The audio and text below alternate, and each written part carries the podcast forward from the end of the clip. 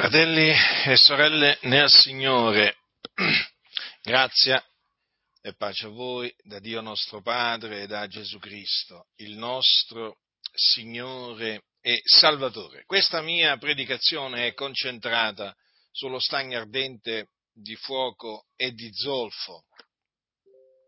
Per quale ragione? Perché questo luogo di tormento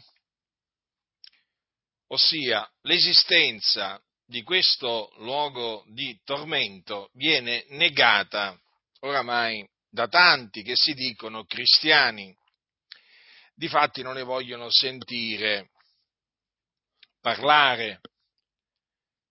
Per molti è un simbolo, ma niente di reale. E questo perché siccome che è ben presente nel libro dell'Apocalisse, allora prendono come pretesto il fatto che nel libro dell'Apocalisse ci siano delle allegorie o dei simbolismi. Ci sono, non lo neghiamo. Ma si capisce perfettamente quando ci troviamo davanti a un simbolo che peraltro poi viene spiegato. E allora, prendendo eh, diciamo, come pretesto il fatto che ci siano dei simboli nel libro dell'Apocalisse, ecco che dicono che anche il, lo stagno ardente di fuoco e di zolfo è un simbolo. Ma simbolo non è, perché è un luogo reale, un luogo di tormento reale che esiste.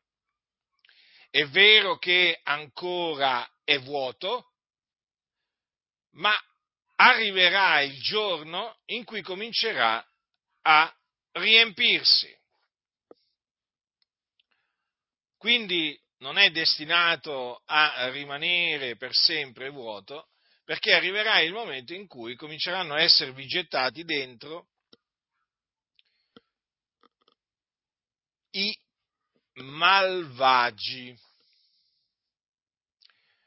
Quindi è bene ribadire che noi crediamo nell'esistenza dello stagno ardente di fuoco e di zolfo che è la morte seconda. Questo luogo di tormento è chiamato anche fuoco eterno. Fuoco eterno. Lo ripeto, affinché sia ben chiaro eh, di che cosa la scrittura parla, del fuoco eterno, è chiamato anche Genna. Quindi, essendo che è chiamato fuoco eterno, non è un fuoco che si può spegnere o un fuoco che avrà un termine, no? Perché è un fuoco inestinguibile. E Gesù, parlando di questo luogo, ha detto che è stato preparato per il diavolo e per i suoi angeli. Quindi noi abbiamo questa dichiarazione da parte di Gesù, secondo cui questo eh, luogo di tormento è stato preparato per il diavolo e per i suoi angeli. Quindi sappiamo che viene il giorno in cui il diavolo con eh, i suoi angeli saranno gettati nel fuoco eterno o stagni ardenti di fuoco di zolfo per esservi tormentati per l'eternità. Dunque, colui che è il principe di questo mondo, colui che è chiamato Satana, cioè avversario, diavolo, cioè calunniatore, il maligno, ecco, o anche il tentatore, il seduttore di tutto il mondo, Ebbene, dovete sapere che passerà l'eternità nel fuoco eterno. Ancora, naturalmente, è libero di agire, libero di agire nel senso che è il principe della potestà dell'aria, quello, quello spirito che opera il presente negli uomini ribelli, chiaramente agisce sempre nei termini postigli da Dio, perché anche, anche il diavolo è sottoposto a Dio, perché Dio regna. L'Iddio vivente è vero, è colui che sta sul trono e regna sulle nazioni. Il diavolo sì è il principe di questo mondo, ma comunque sia si può muovere, può agire, può fare sempre entro determinati limiti che gli ha posto il Dio. E questo ci fa comprendere veramente che Dio è l'onnipotente. Dunque, vi stavo dicendo che il diavolo passerà l'eternità in questo luogo di tormento quando appunto poi arriverà il momento per lui che sarà gettato dentro lo stagno ardente di fuoco di zolfo e questo avverrà alla fine del millennio quando lui sarà sciolto, eh? sciolto dalla sua prigione e uscirà per sedurre le nazioni. Sì, perché quando Gesù ritornerà sarà afferrato eh? E legato per mille anni, gettato nell'abisso, che sarà chiuso, suggellato sopra di lui, onde non seduca più le nazioni, finché appunto siano compiuti i mille anni. Dunque sappiamo che per mille anni sarà legato, dopo mille anni sarà sciolto, ma una volta sciolto farà ancora quello che il Dio ha decretato che deve fare e poi sarà gettato nello stagno di fuoco e di zolfo dove peraltro lo avranno preceduto eh, il, la bestia e il falso profeta, eh, i quali, quando Gesù apparirà dal cielo, saranno presi, eh, afferrati e gettati vivi nello stagno ardente di fuoco e di zolfo. Pensate un po' voi eh, qual è la sorte che aspetta costoro. Sapete, molti Molti considerano il trionfo dei malvagi solamente, ma non considerano la fine dei malvagi. Prendiamo, prendiamo per esempio il, eh, la bestia e il falso profeta, che naturalmente devono ancora venire. Allora, la bestia è l'anticristo. Ora, nel corso della storia sono sorti molti anticristi, ma l'anticristo che deve venire ancora naturalmente si deve manifestare. Ma considerate quanto sarà potente l'anticristo che ancora deve venire. Eh? Considerate semplicemente quello che viene detto, quello che viene detto, che le fu data eh, potestà sopra ogni tribù e popolo, lingua e nazione. Considerate quanto, quanto potere avrà l'anticristo Eppure, eppure, viene il giorno che poi sarà gettato assieme appunto al falso profeta che collaborerà con lui in questa opera demoniaca che dovrà precedere appunto l'apparizione di Gesù dal cielo e saranno gettati in questo luogo di tormento. Rendetevi conto, rendetevi conto, fratelli nel Signore, sì, il trionfo dei malvagi c'è, esiste. Da che mondo è mondo, ci mancherebbe altro, mica lo neghiamo, ma è breve, è breve.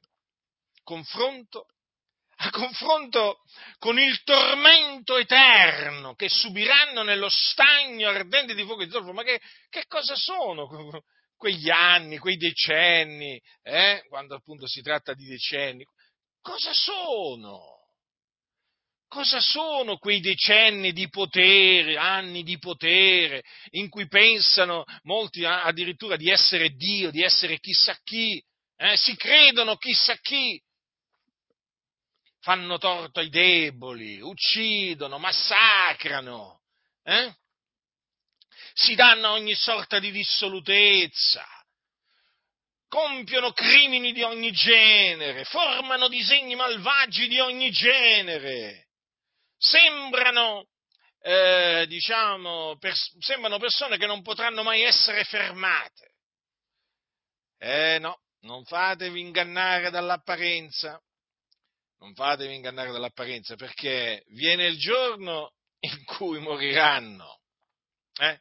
Guardate, sono morti uomini potenti, veramente malvagi. Prendete Nerone, Nerone, Diocleziano, Decio, imperatori romani. Erano malvagi, per dire. Che dire? Non è morto anche Mussolini? Che ha perseguitato i santi dell'Altissimo? Non è morto anche Adolf Hitler, eh, a capo del Terzo Reich, che scatenò la Seconda Guerra Mondiale e che eh, fece massacrare milioni di persone nei campi di concentramento, non sono morti? Certo che sono morti. E dove si trovano adesso? Beh, non si trovano nello stagno ardente di fuoco di zolfo, ma in un altro luogo di tormento. Comunque, sempre di luogo di tormento si tratta, ma è l'Ades. Là, appunto, sono scesi quando sono morti. La loro anima è là, considerate. Considerate dov'è la loro anima, all'inferno, dove arde un fuoco non attizzato da mano d'uomo, ma sono là, nei tormenti. E che gli è valso? Quella tracotanza che avevano, quell'arroganza, quella superbia. Eh? che gli è valso poi appunto sopraffare i giusti, perseguitarli, che gli è valso?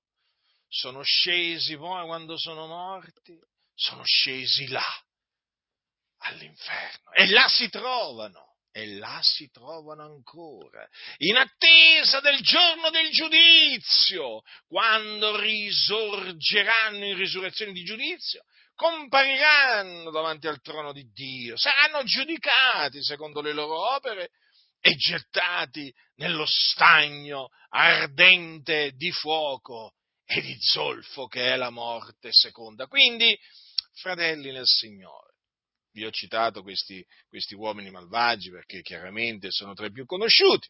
Ma ci potevo aggiungere pure Stalin, Lenin, no, perché sapete, magari qualcuno pensa magari che io mi sia dimenticato di loro, no, no, non è che mi sono dimenticato di loro, però sapete qua bisognerebbe menzionarne tanti di questi, di questi potenti, eh?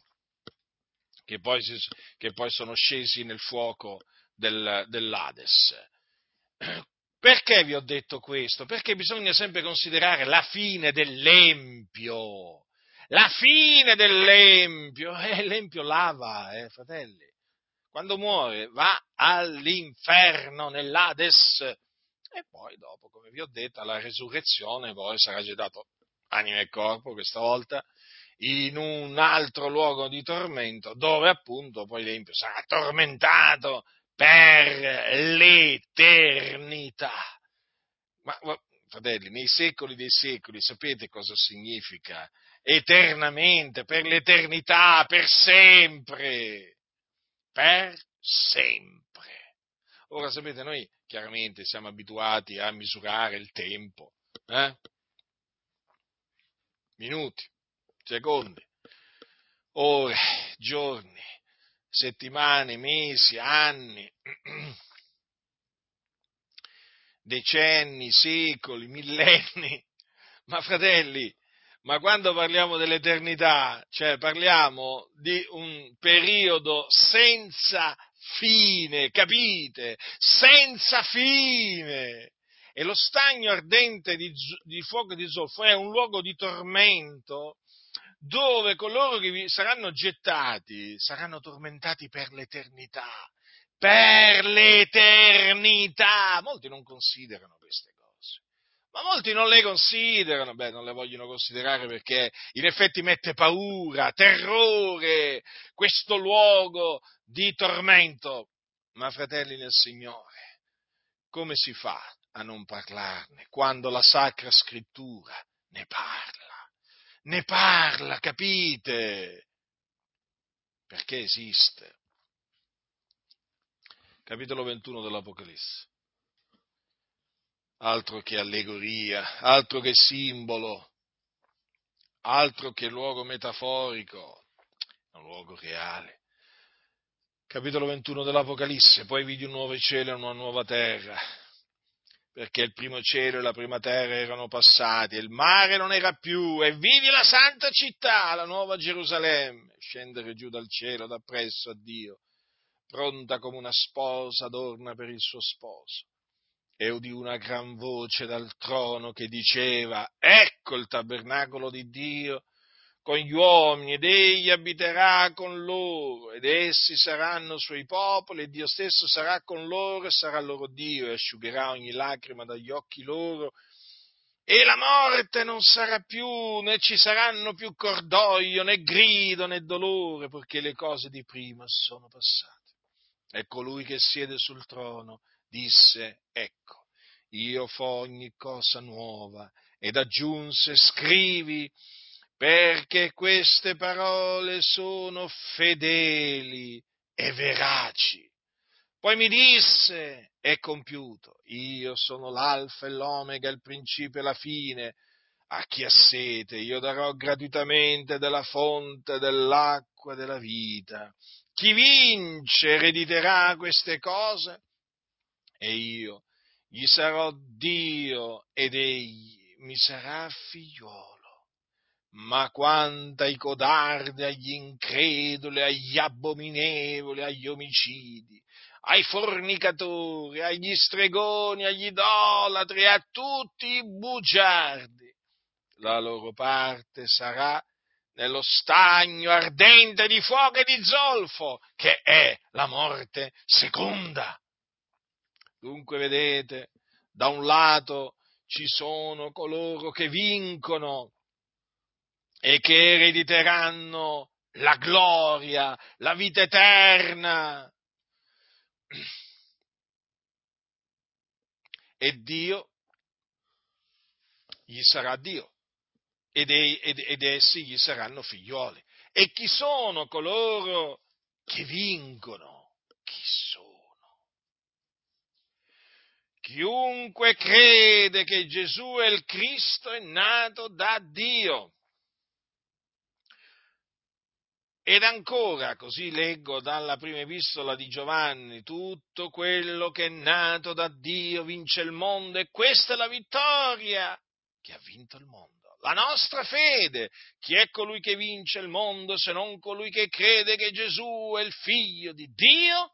Ecco dunque chi sono coloro che vincono, che vincono, quindi sono vincitori, sono coloro che credono che Gesù di Nazareth è il Cristo, il figlio di Dio, dunque che è morto per i nostri peccati, secondo le scritture, che fu seppellito e che risuscitò dai morti il terzo giorno secondo le scritture, che apparve ai testimoni che erano stati innanzi scelti da Dio. Sì, perché Gesù di Nazareth è il Cristo del quale Dio aveva preannunziato la morte e la resurrezione tramite i suoi santi profeti e che al tempo da lui stabilito mandò nel mondo e in lui si sono adempiute quelle parole sante di Dio. E dunque ecco chi sono coloro che vincono e che naturalmente perseverano fino alla fine nella fede, perché dice il giusto vivrà per fede, se si tira indietro l'anima mia non lo gradisce. Quindi, da un lato, vi dicevo, ci sono coloro che vincono, i vincitori, coloro che erediteranno la vita eterna, la gloria. Costoro sono i figli di Dio. Ma dall'altro, eh, dall'altra sponda, per così dire, eh, ci sono chi? Ci sono i codardi, ci sono gli increduli, ci sono gli abominevoli, gli omicidi, i fornicatori, i stregoni, idolatri e tutti i bugiardi. Vedete, la scrittura fa una netta differenza. Badate che qua eh, è Dio che parla. È Dio, l'alfa e l'omega, il principio e la fine, colui che siede sul trono.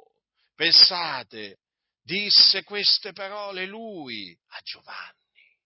Scrivi, perché queste parole sono fedeli e veraci. E Giovanni ubbidì, scrisse.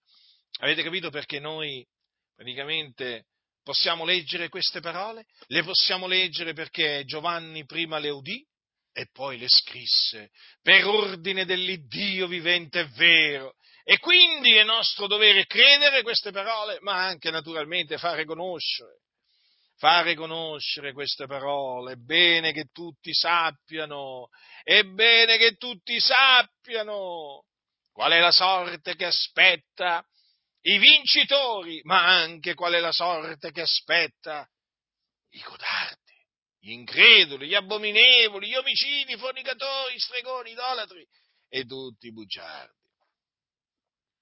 Affinché nessuno si illuda. Oggi molti amano illudersi e illudere. Ci sono tanti di quelli che veramente, di questi qua, ce ne sono veramente, ma, ma veramente ce n'è una moltitudine dietro i pulpiti, illusi, che illudono. Andrà tutto bene, dicono agli empi, andrà tutto bene. Non vi preoccupate, perché Dio è buono, è misericordioso, Dio amore, salva tutti, salverà tutti. La sua misericordia è così vasta, così grande. Vedrete, Dio salverà tutti, perché tutti gli uomini sono figli di Dio, dicono. Questi illusi, come può Dio eh, vedere soffrire per l'eternità dei suoi figlioli? Eh sì, perché per loro sono tutti figlioli suoi, con qualche difetto, vabbè. Chi è che non ha difetti? Dicono costoro, eh? Ma Dio non può, non può, non può sopportare, non può, ma è impensabile, loro dicono, che qualcuno delle sue creature vada perduta, eh, che si ritrovi in un luogo di tormento, dove c'è il fuoco per l'eternità. Ma che state dicendo? Ti dico, che state dicendo? Che state dicendo? Stiamo dicendo quello che ha detto Dio. Ecco cosa stiamo dicendo. Non ci stiamo inventando proprio niente, ma proprio niente. Sì, fratelli nel Signore, pieno di illusi, le denominazioni evangeliche abbondano di illusi che illudono. E non tutti gli uomini sono figli di Dio. Figli di Dio sono solamente coloro che vincono. Chi è colui che vince? Se non colui che crede che Gesù è il figlio di Dio? E quindi, se chi crede che Gesù è il figlio di Dio è colui che vince il mondo, è evidentemente quelli che non credono che Gesù è il figlio di Dio non vincono il mondo, quindi sono perdenti, ci sono i vincitori e i perdenti. Eh? I perdenti sono quelli che negano che Gesù è il Cristo, che Gesù è il figlio di Dio. Peraltro vi ricordo che chi, chiunque nega che Gesù è il Cristo è un, antic- è un anticristo. Eh?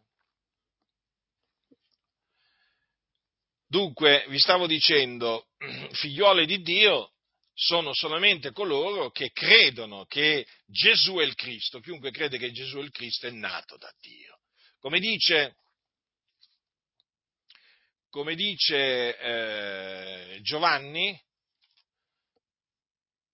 dice è venuto in casa sua e i suoi non l'hanno ricevuto. Ma a tutti quelli che l'hanno ricevuto egli ha dato il diritto o la potestà, l'autorità, di diventare figlioli di Dio, a quelli cioè che credono nel suo nome, i quali non sono nati da sangue né da volontà di carne né da volontà d'uomo, ma sono nati da Dio.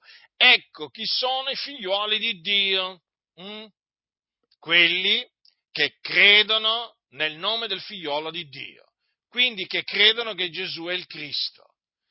loro sono coloro che sono nati da Dio, che sono stati generati da Dio mediante la parola di verità, ossia la parola della buona novella, che permane in eterno. Dunque ecco chi sono i figlioli di Dio, quelli che credono nel nome del figliolo di Dio.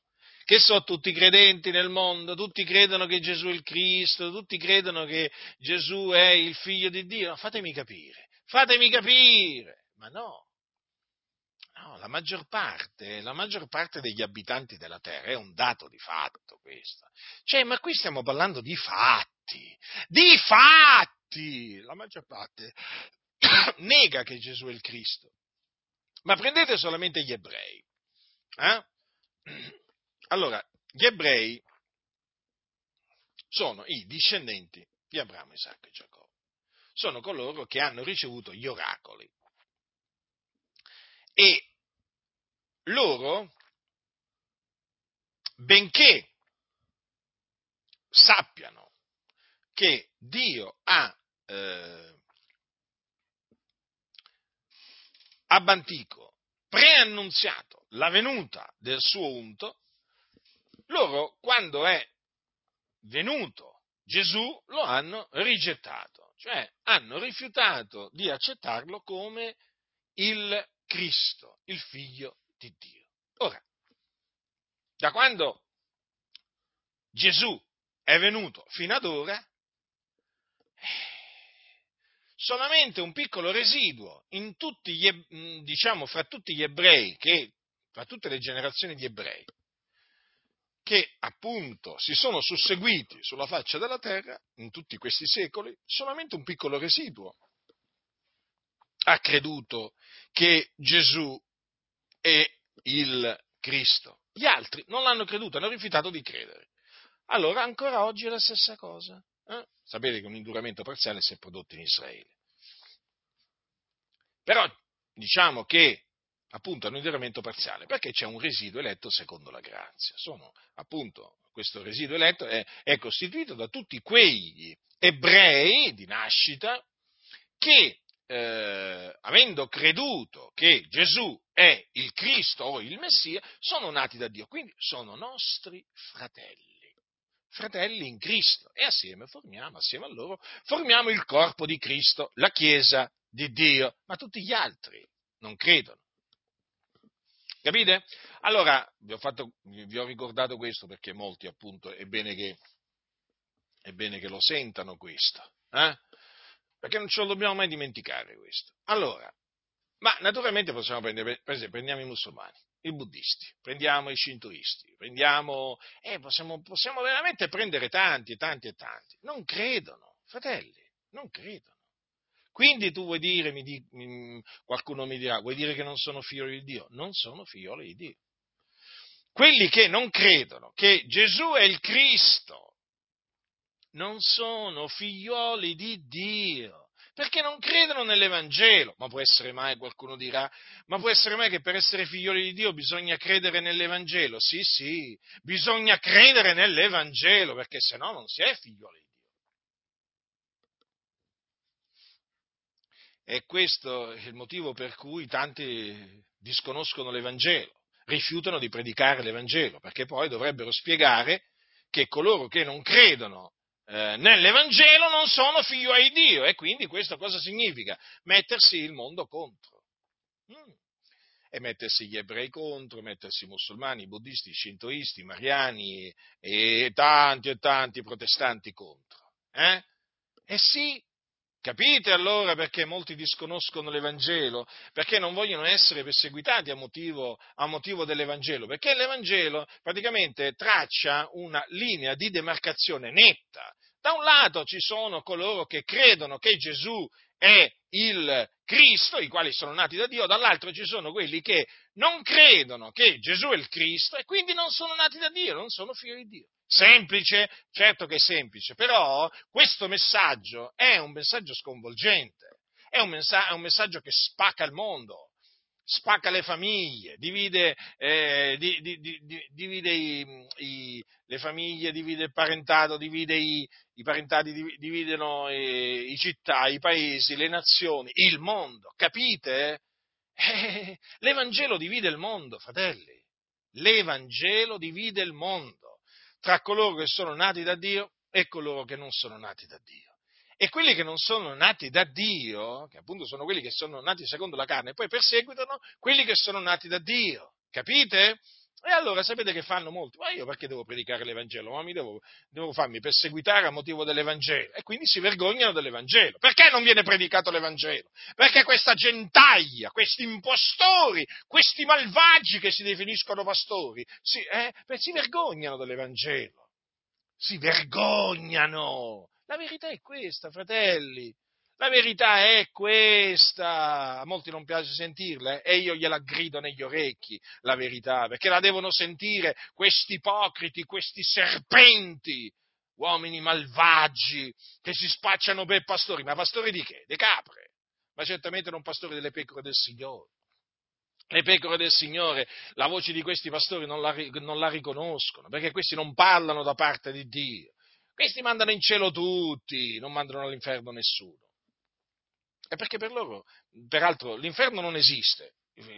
Lo stagno ardente di fuoco di zolfo è un simbolo, ma Insomma, ma di che cosa devono parlare? E parlano, diciamo, cosa dicono? Volemo se bene, eh, cerchiamo di salvare il pianeta Terra, perché adesso, adesso, praticamente adesso cercano di salvare il pianeta Terra, invece di salvare i peccatori, eh, di strapparli dal fuoco dove sono diretti, no, no, no, loro devono salvare il pianeta Terra, capite?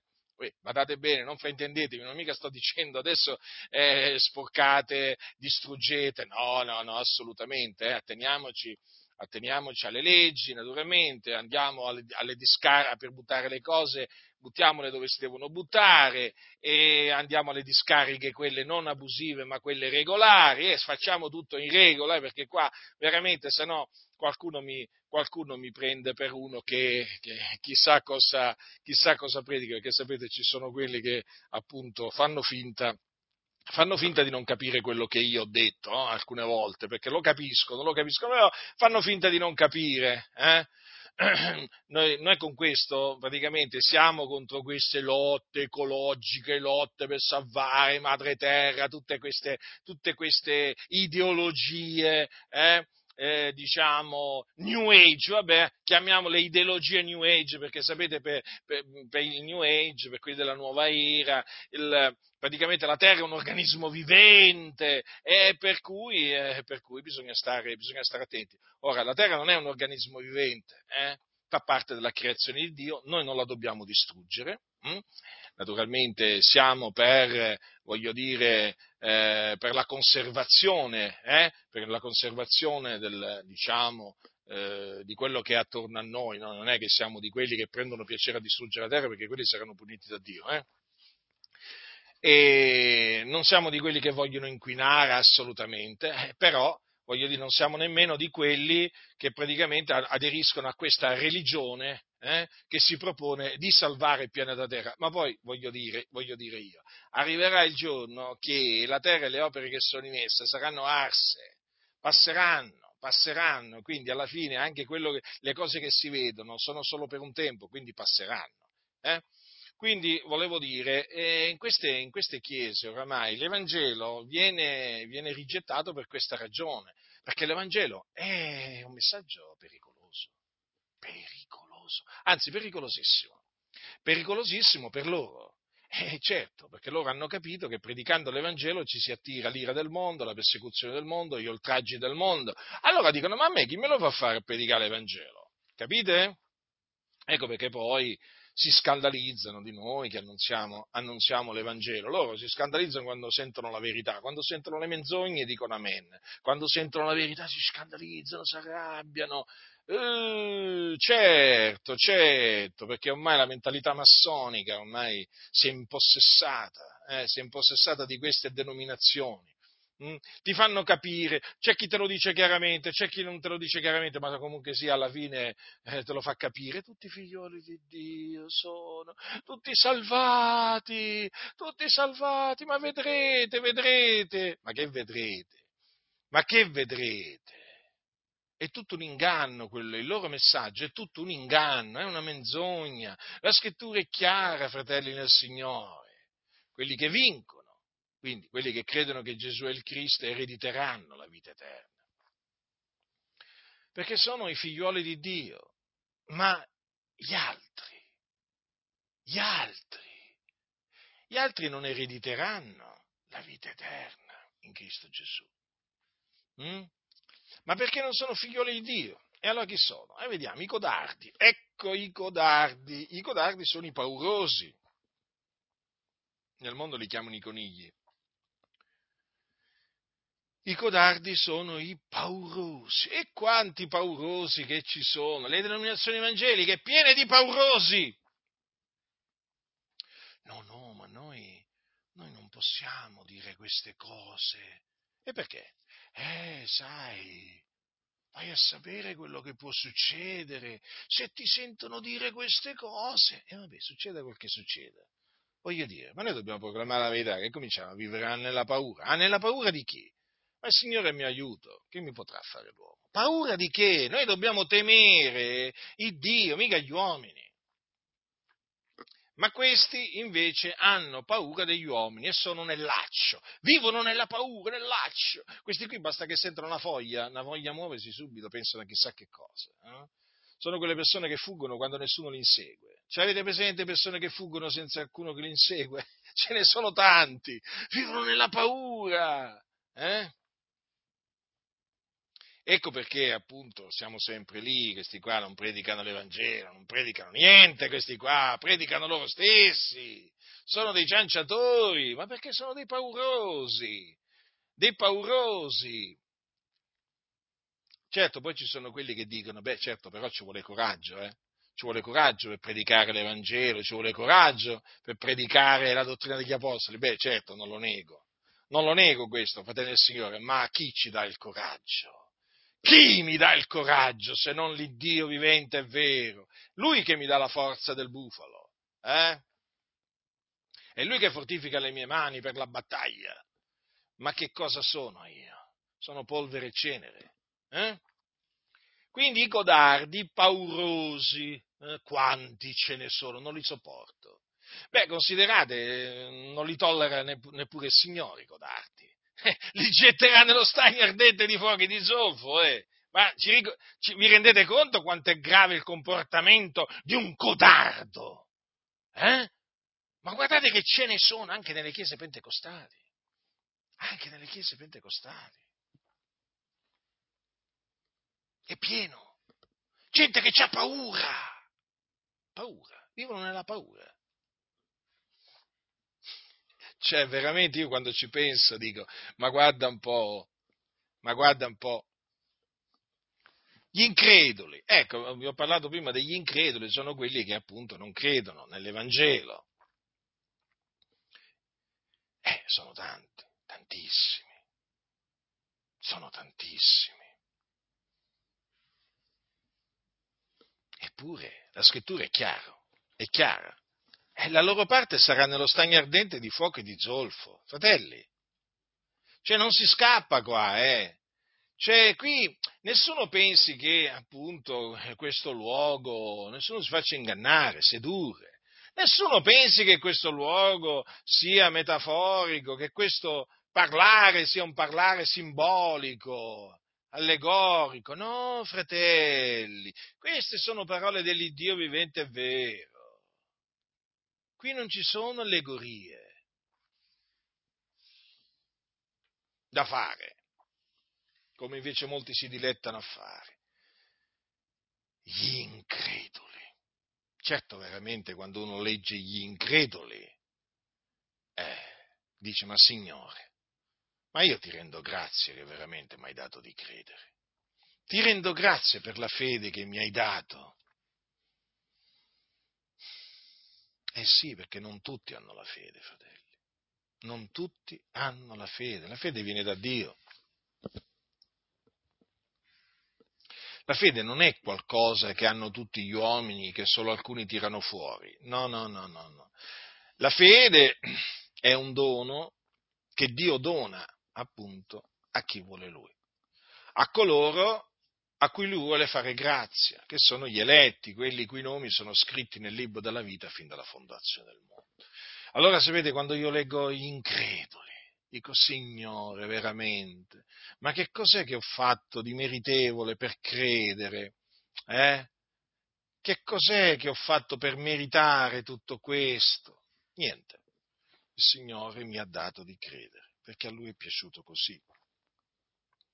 E quindi, appunto, avendomi dato di credere nell'Evangelo, mi ha dato la grazia di essere salvato. Ma non solo penso, appunto, a questa cosa meravigliosa che Dio mi ha concesso, ma penso anche a conservare la fede.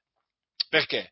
Perché il giusto vivrà per fede, ma se si tira indietro, cosa dice il Signore? L'anima mia non lo gradisce. Quindi dobbiamo considerare anche la fine di quelli che eh, credono per un tempo eh, poi quando viene la prova si traggono indietro. Perché? Perché costoro si traggono indietro a loro perdizione. Da credenti diventano increduli. Sono stati credenti per un tempo, hm, ma non fino alla fine. Quindi questa parola increduli deve praticamente incuterci questo timore. Perché se uno smette di credere nell'Evangelo, eh, perderà che cosa? Perderà l'eredità, perderà l'eredità, smetterà di essere un vincente, un vincitore, smetterà di essere un figlio di Dio. E certo, se uno getta via la fede, che cosa pensate che diventerà? Eh, ridiventerà quello che era prima, un incredulo. Quindi noi non siamo di quelli che si traggono indietro a loro perdizione, ma di quelli che hanno fede per salvare l'anima. Serviamo la fede, fratelli perché gli increduli è stabilito che saranno gettati nello stagno ardente di fuoco e di zolfo. Eh? Gli abominevoli, ecco, gli abominevoli. Basta considerare per esempio oggi come le cose abominevoli siano veramente esaltate. Eh? Gli effeminati, gli effeminati sono abominevoli, gli omosessuali, gli omosessuali sono abominevoli commettono delle cose abominevoli.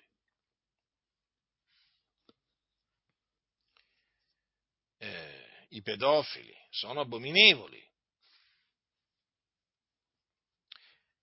E ricordiamoci di queste cose perché esistono pure gli abominevoli. Eh? Quanti, quanti abomini che vengono commessi sulla faccia della terra, abomini proprio che invece vengono proprio eh, esaltati, sono cose abominevoli, costoro compiono cose abominevoli agli occhi di Dio, però agli occhi del mondo sono cose lecite, anzi sono cose veramente per cui andare fieri, che vergogna, che vergogna, se parli contro gli abominevoli, se parli contro i loro abomini, eh, ti, ti offendono, però se invece fai le cose abominevoli ti applaudono, ti elogiano, come se avessi fatto un'opera buona, ma arriva il giorno, arriva quel giorno. Intanto quando questi muoiono gli abominevoli vanno all'inferno. Poi dopo, quando arriverà il giorno del giudizio, ve l'ho detto già dove, dove saranno gettati costoro, non stagni ardenti di fuoco e di zolfo. E allora lì, allora lì applausi, risate, eh? applausi non ne prenderanno più. Vabbè, ma già dall'inferno. Eh? poi risate non ne faranno più, ma è quello già dall'inferno. Quindi quello che aspetta veramente costoro, veramente è un'eternità, un'eternità piena di infamia, di vergogna, di tormento, altro che. Ed è giusto che sia così, è il giusto giudizio di Dio. Gli omicidi, eh, fratelli, gli omicidi, quelli che uccidono, quelli che uccidono il prossimo, tra cui ci sono anche quelli che praticano l'aborto. Sì, sì, sì, sì, sì, sì, sì. Questi medici, eh, parliamo anche di questi medici che praticano l'aborto, che incitano all'aborto, eh? Questi sono omicidi, eh? Come anche coloro, appunto, quelle donne, quegli uomini che decidono appunto di abortire, nel senso che quei mariti che dicono alla moglie abortisci, quelle mogli che dicono abortisco, o, o magari anche se non sono moglie. è omicidio l'aborto. L'aborto non è un diritto, come oramai le chiese massonizzate dicono, insegnano. No, l'aborto non è un diritto. L'aborto è un omicidio. L'aborto è un peccato. E dato che ci sono, voglio ricordare a, agli scellerati che stanno dietro i pulpiti eh, e che si sono prostrati davanti a San Vaccino, hm? o, o, meglio davanti al siero sperimentale, che questo siero sperimentale eh, è stato prodotto ed è prodotto con cellule di feti abortiti. Hm? E queste cose qui non è che me le, me le, sono inventate, no, sono proprio loro che lo dicono, eh? gli addetti ai lavori cellule di feti abortiti volontariamente per produrre appunto, che, con le quali vengono prodotti e testati i vaccini. Le dicono loro queste cose, i cosiddetti scienziati. Eh? Che cosa sono queste cose qua? Che cosa sono questi atti? Sono degli omicidi. Quindi anche che, quelle donne eh, che appunto di, di, cui si dice che vengono pagate proprio per rimanere incinte e abortire, eh? tutti coloro che appunto girano a tutto questo grande business, a tutta questa cosa infame, devono sapere, devono sapere dove andranno quando moriranno e poi nel giorno del giudizio, quando moriranno all'inferno. E nel giorno del giudizio saranno gettati in uno stagno di, di fuoco e di zolfo. Sì, sì, gli omicidi, sì, gli omicidi. Eh? Eh, ma oggi l'omicidio, ma sì, ma oggi è lecito.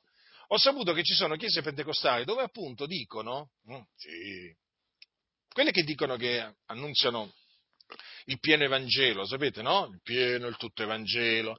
Beh, dicono che è lecito, è lecito fare vaccini con cellule di feti abortiti. Ma certo, è lecito ammazzare i bambini, fino a che non ammazzano i vostri di bambini, vero?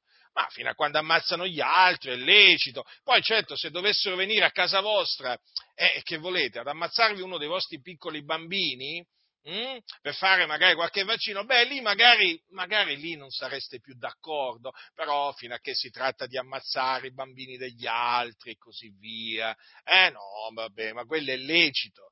Ma voi siete delle vipere, voi siete delle vipere, voi che ragionate così, de, allora voi, la scrittura vi chiama serpenti, razza di vipere. Eh?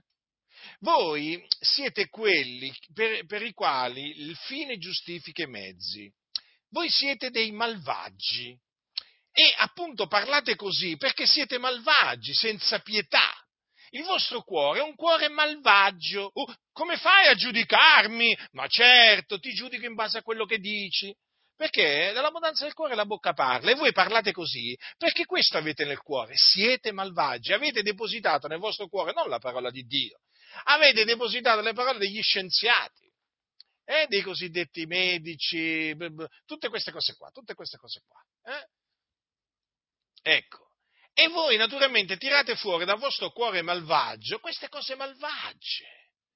Eh? Siete delle vipere, voi non siete pecore, siete delle vipere.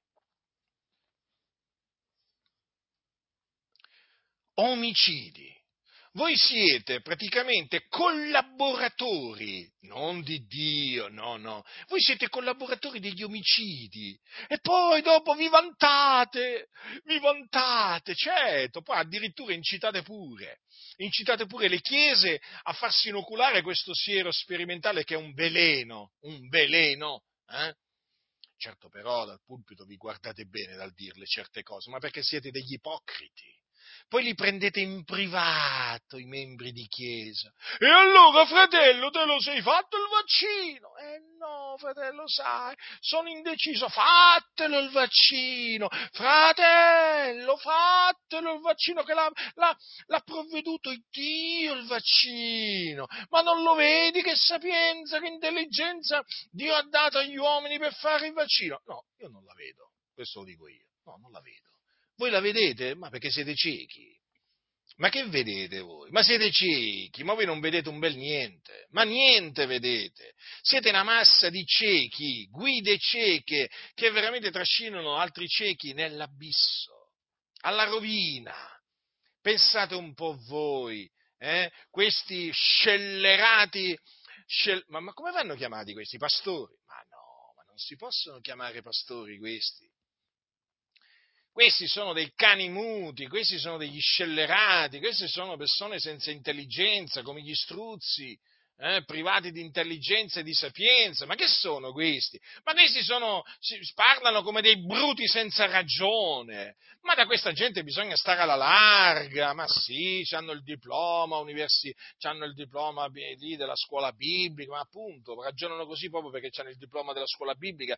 Avete visto, avete visto le scuole bibliche che cosa hanno prodotto? Beh, in questi due anni sicuramente avete potuto vedere le scuole bibliche, ma che ma che pastori intelligenti che hanno sfornato, li avete visti? Metteteli tutti in fila, una, una, una fila di vipere, una fila di vipere, scellerati, malvagi, omicidi, amici degli omicidi, collaboratori degli omicidi, approvatori, promotori degli omicidi e dell'omicidio. Ma voi che cosa pensate? Razza di vipere. Eh? Ma voi cosa pensate? Di scampare all'ira di Dio? Ma voi come scamperete alla genna? No, non scamperete alla genna.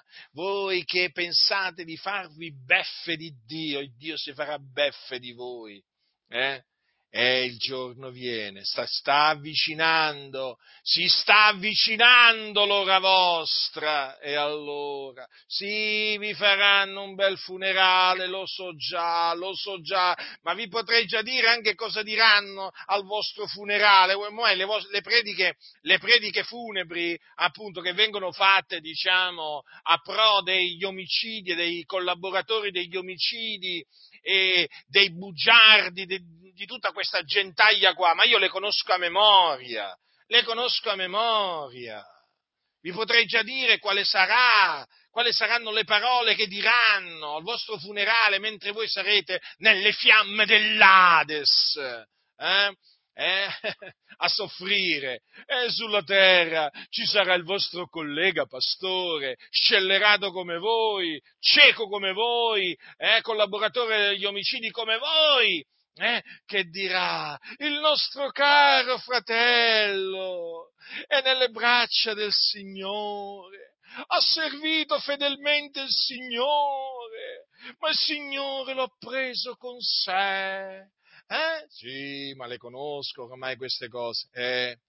Quante prediche di questo genere sono state fatte eh, per persone che, mentre quelle parole venivano dette, erano là nel fuoco dell'Ades dove c'è quel ricco da migliaia di anni. Mm? Nei tormenti. A voi, fratelli nel Signore, temete Dio, fratelli, temete Dio. Non temete questi scellerati e nessun altro temete Dio? Mm? Perché questi qua vorrebbero, vorrebbero, questi qua, che voi temeste loro. No, no, temete Dio, a questi non li dovete temere, li dovete riprendere, si devono vergognare. Fornicatori, fornicatori sono quelli che naturalmente commettono fornicazione, che peccano contro il proprio corpo, eh? quelli che naturalmente frequentano le meretrici, quelli che hanno rapporti extra eh, matrimoniali mm, o prematrimoniali, perché anche la relazione carnale tra due fidanzati prima del matrimonio è fornicazione. Ma veramente? Sì, veramente. Ma veramente sì. Che vi hanno detto? Che vi hanno detto che si può, ci si può congiungere carnalmente prima, prima del matrimonio? Beh, vi hanno ingannato, come al solito ormai. La fornicazione è peccato, i fornicatori non erediteranno il regno di Dio. Guardate un po' dove vengono messi i fornicatori, guardate un po' dove vengono messi tra coloro la cui parte sarà nello stagno ardente di fuoco di zolfo. Ma allora è grave la fornicazione? Eh beh, eh beh, se non lo capite, se non lo capite da queste parole, è grave sì. Guardate, i fornicatori vengono messi assieme agli omicidi, ai stregoni, agli idolatri, ai bugiardi. Hm, altro che Altro che elogiare la fornicazione, ormai la fornicazione viene elogiata, non viene più condannata perché ormai le denominazioni sono piene di fornicatori. Sono piene, zeppe. Spesso sono proprio i pastori eh, a capo di questa, di, di, questa, di questi fornicatori. Allora, gli stregoni. Si parla poco degli stregoni. Eppure la stregoneria è molto diffusa nel mondo. Mm? E ce ne sono molti di stregoni, anche di streghe, eh? No, perché qualcuno potrebbe dire, vabbè, ma allora le streghe no, facciamo fare alle donne la stregoneria. No, no, stregoni naturalmente e anche, e anche, le streghe, perché la stregoneria è opera della carne. Gli stregoni e le streghe non erediteranno il regno di Dio. No, parlo in questa maniera perché sapete, ci sono sempre quelli che si possono sempre inventare qualcosa. Ah, ma qui, capite? Come una volta mi, mi fu detto, stavo leggendo, stavo per leggere un, un versetto dai Romani a, a una peccatrice. Gli dissi, adesso, adesso ti leggo, ti leggo un versetto che scrisse Paolo ai Romani. Ah, vabbè, ma quella l'ha scritta ai Romani. Che significa? Che, significa? Che significa la scritta ai Romani? Eh, che allora ai palermitani, ai palermitani praticamente quello che ha scritto Paolo non gli si deve, non gli si deve dire, non glielo si può citare. Eh? Ma veramente io ci dico. Allora, gli stregoni, mm, quelli che praticano la magia, poi ricordatevi sempre, magia nera, magia bianca, ma si possono pure aggiungere la magia gialla, la magia rossa, la magia verde. Dovesse, dovesse capitare che qualcuno, oltre alla magia bianca, no, perché c'è la magia nera, poi c'è la magia bianca, dovesse capitare che qualcuno vi, vi dicesse, guarda c'è anche la magia rossa, la magia verde, eh, fratelli nel Signore, la magia è magia, è opera della carne eh, gli stregoni saranno gettati nello stagno ardente di fuoco e di zolfo. Eh? È un'opera della carne, un'opera del diavolo. Non, nessuno vi seduca con vani ragionamenti. Aborrite la stregoneria, ogni forma di stregoneria che peraltro viene, viene, promossa anche con film come il film di Harry Potter e così via. Sì, perché poi gli stregoni sono furbi loro naturalmente cercano di promuovere la stregoneria. In che maniera? Presentandola come un'azione, eh, diciamo, a fin di bene. Mm? Quindi loro pensano così di ingannare soprattutto i bambini facendogli credere che la, c'è una magia che serve per sconfiggere i cattivi, per sconfiggere il male. No, la stregoneria, la magia è dal diavolo, è dal diavolo non va praticata. Gli stregoni, guardate dove vanno. Poi ci sono gli idolatri, eh, gli idolatri. Idolatri sono quelli appunto che eh, commettono idolatria, che eh, si fanno gli idolatri. Eh, bisogna parlare degli idolatri perché noi viviamo in una nazione piena di idolatria e di idolatri. Mm, gli idolatri sono coloro che violano il secondo comandamento. Hm? Non ti fare scultura alcuna né immagine alcuna delle cose che sono lassù nei cieli o qua giù sulla terra o nelle acque sotto la terra. Non ti prostrare dinanzi a tali cose e non servir loro. Perché io, l'Eterno, l'Iddio tuo, sono un Dio geloso che punisco l'iniquità dei padri sui figlioli fino alla terza e alla quarta generazione di quelli che mi odiano e uso benignità fino alla millesima generazione verso quelli che mi amano e osservano i miei comandamenti. Ecco, gli idolatri sono costoro. Hm? E eh, in questa nazione noi vediamo molte sculture, molte immagini hm? che vengono definite sacre, ma sacre non sono perché sono idoli in abominio a Dio che rappresentano Maria, la madre di Gesù, che rappresentano Pietro, che rappresentano questo e quell'altro. Eh? Davanti a questi eh, idoli si prostrano milioni di persone, questi idoli vengono serviti, quindi costoro sono idolatri. I mariani sono idolatri. appunto i mariani, eh? che i mariani non sono cristiani. I mariani sono idolatri. Eh? L'idolatria va chiamata con il suo nome, idolatria. Gli idolatri vanno chiamati con il loro nome, idolatri. Mm? Terribile quindi, eh? peccato dell'idolatria, vedete dove mena? Ecco perché bisogna esortare anche gli idolatri a ravvedersi e convertirsi dalle loro vie malvagie, in questo caso, dal, dagli idoli all'Iddio vivente e vero. E poi tutti i bugiardi, ecco, i bugiardi, i bugiardi. Anche qui, anche qui, anche qui c'è qualcosa da dire in merito alla condizione di tante, eh, di tante chiese, dove ormai dire bugie è un comandamento. Naturalmente io estremizzo il concetto per farvi capire veramente a che livello si trovano tante chiese. Allora, fratelli, dovete sapere questo. Dovete sapere questo. Oramai dire menzogne è diventato un comandamento. Praticamente c'è scritto non mentite, gli uni, non mentite gli uni contro gli altri, non mentite gli uni agli altri. Ebbene, il comandamento, il comandamento che vige nelle chiese è mentite gli uni agli altri. Infatti, quelli, che, quelli naturalmente che eh, danno l'esempio sono i pastori, sempre loro, i cosiddetti pastori. Bugiardi fino alle midolle. Ma veramente è qualcosa di, che, mh, mm, davanti, davanti, davanti a cui io inorridisco cioè proprio prendono piacere nel dire menzogne, nell'ingannare il prossimo. Poi naturalmente vengono ingannati anche loro con le menzogne, perché lì proprio mentono gli uni agli altri. E poi lo sanno tutti che lì si mentono gli uni agli altri, per quello dice, mentono quello, praticamente in queste denominazioni succede così, che dicono, vabbè, mentono tutti, mento pure io. È come quelli che dicono, rubano tutti, rubo pure io. Eh? Allora in queste denominazioni succede così. Ma sì, tutti dicono bugie, io dico pure io. amano e praticano la menzogna. È veramente qualcosa che fa inorridire, inorridire, ma poi non solo, giustificano le loro menzogne, menzogne di ogni genere, di ogni genere. Le denominazioni evangeliche, comprese quelle pentecostali, sono piene zeppe di bugiardi. Chi dice la verità si espone alla persecuzione.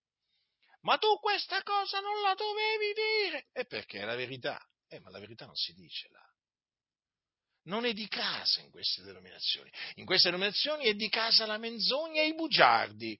E ricordatevi questo. Per fare i pastori in queste denominazioni bisogna essere bugiardi, bisogna amare e praticare la menzogna, sì, è una caratteristica che bisogna avere quelli che dicono la verità, quelli che amano la verità. Ma no, fratelli del Signore, quelli sono dei pazzi, sono degli stupidi. Ah, non lo sapevate? Quelli che veramente amano la verità eh, sono considerati degli stupidotti in queste denominazioni. Ingenui, non ci sanno fare, loro invece ci sanno fare. D'altronde loro hanno imparato dal diavolo che è bugiardo e è padre della menzogna. Loro sono bugiardi e amanti e praticatori della menzogna. Sì, sì, sì. E sono capaci anche a giurare. Allora, praticamente loro sono capaci a usare il nome di Dio per giurare, attenzione, per sostenere una menzogna. Capite?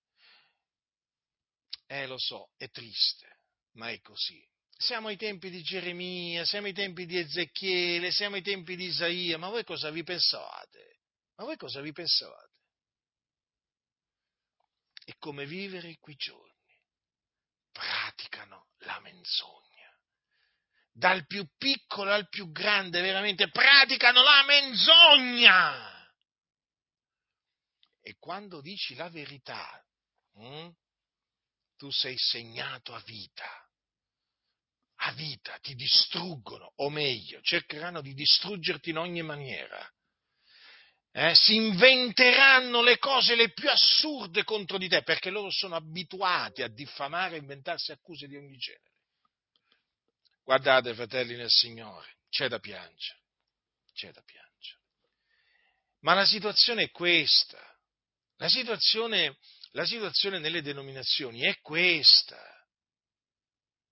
Voi volete sapere cos'è l'incredulità?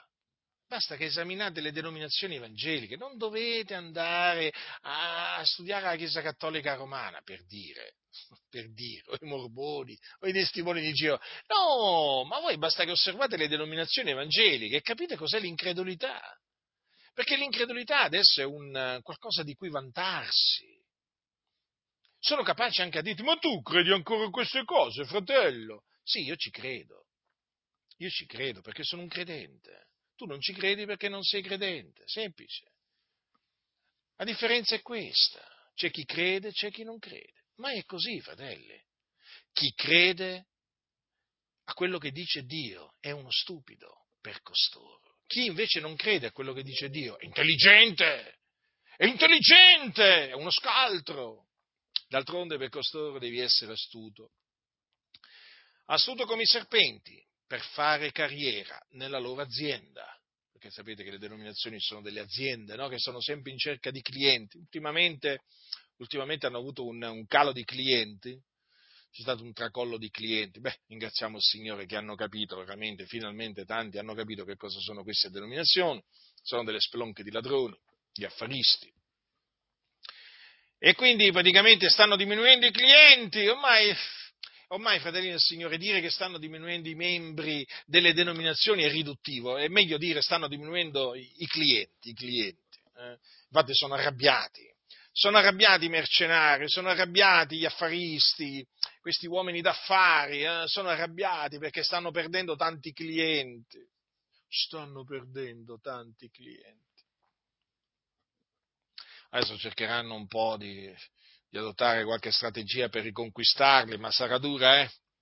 Sarà dura, molto dura. Quindi, i bugiardi.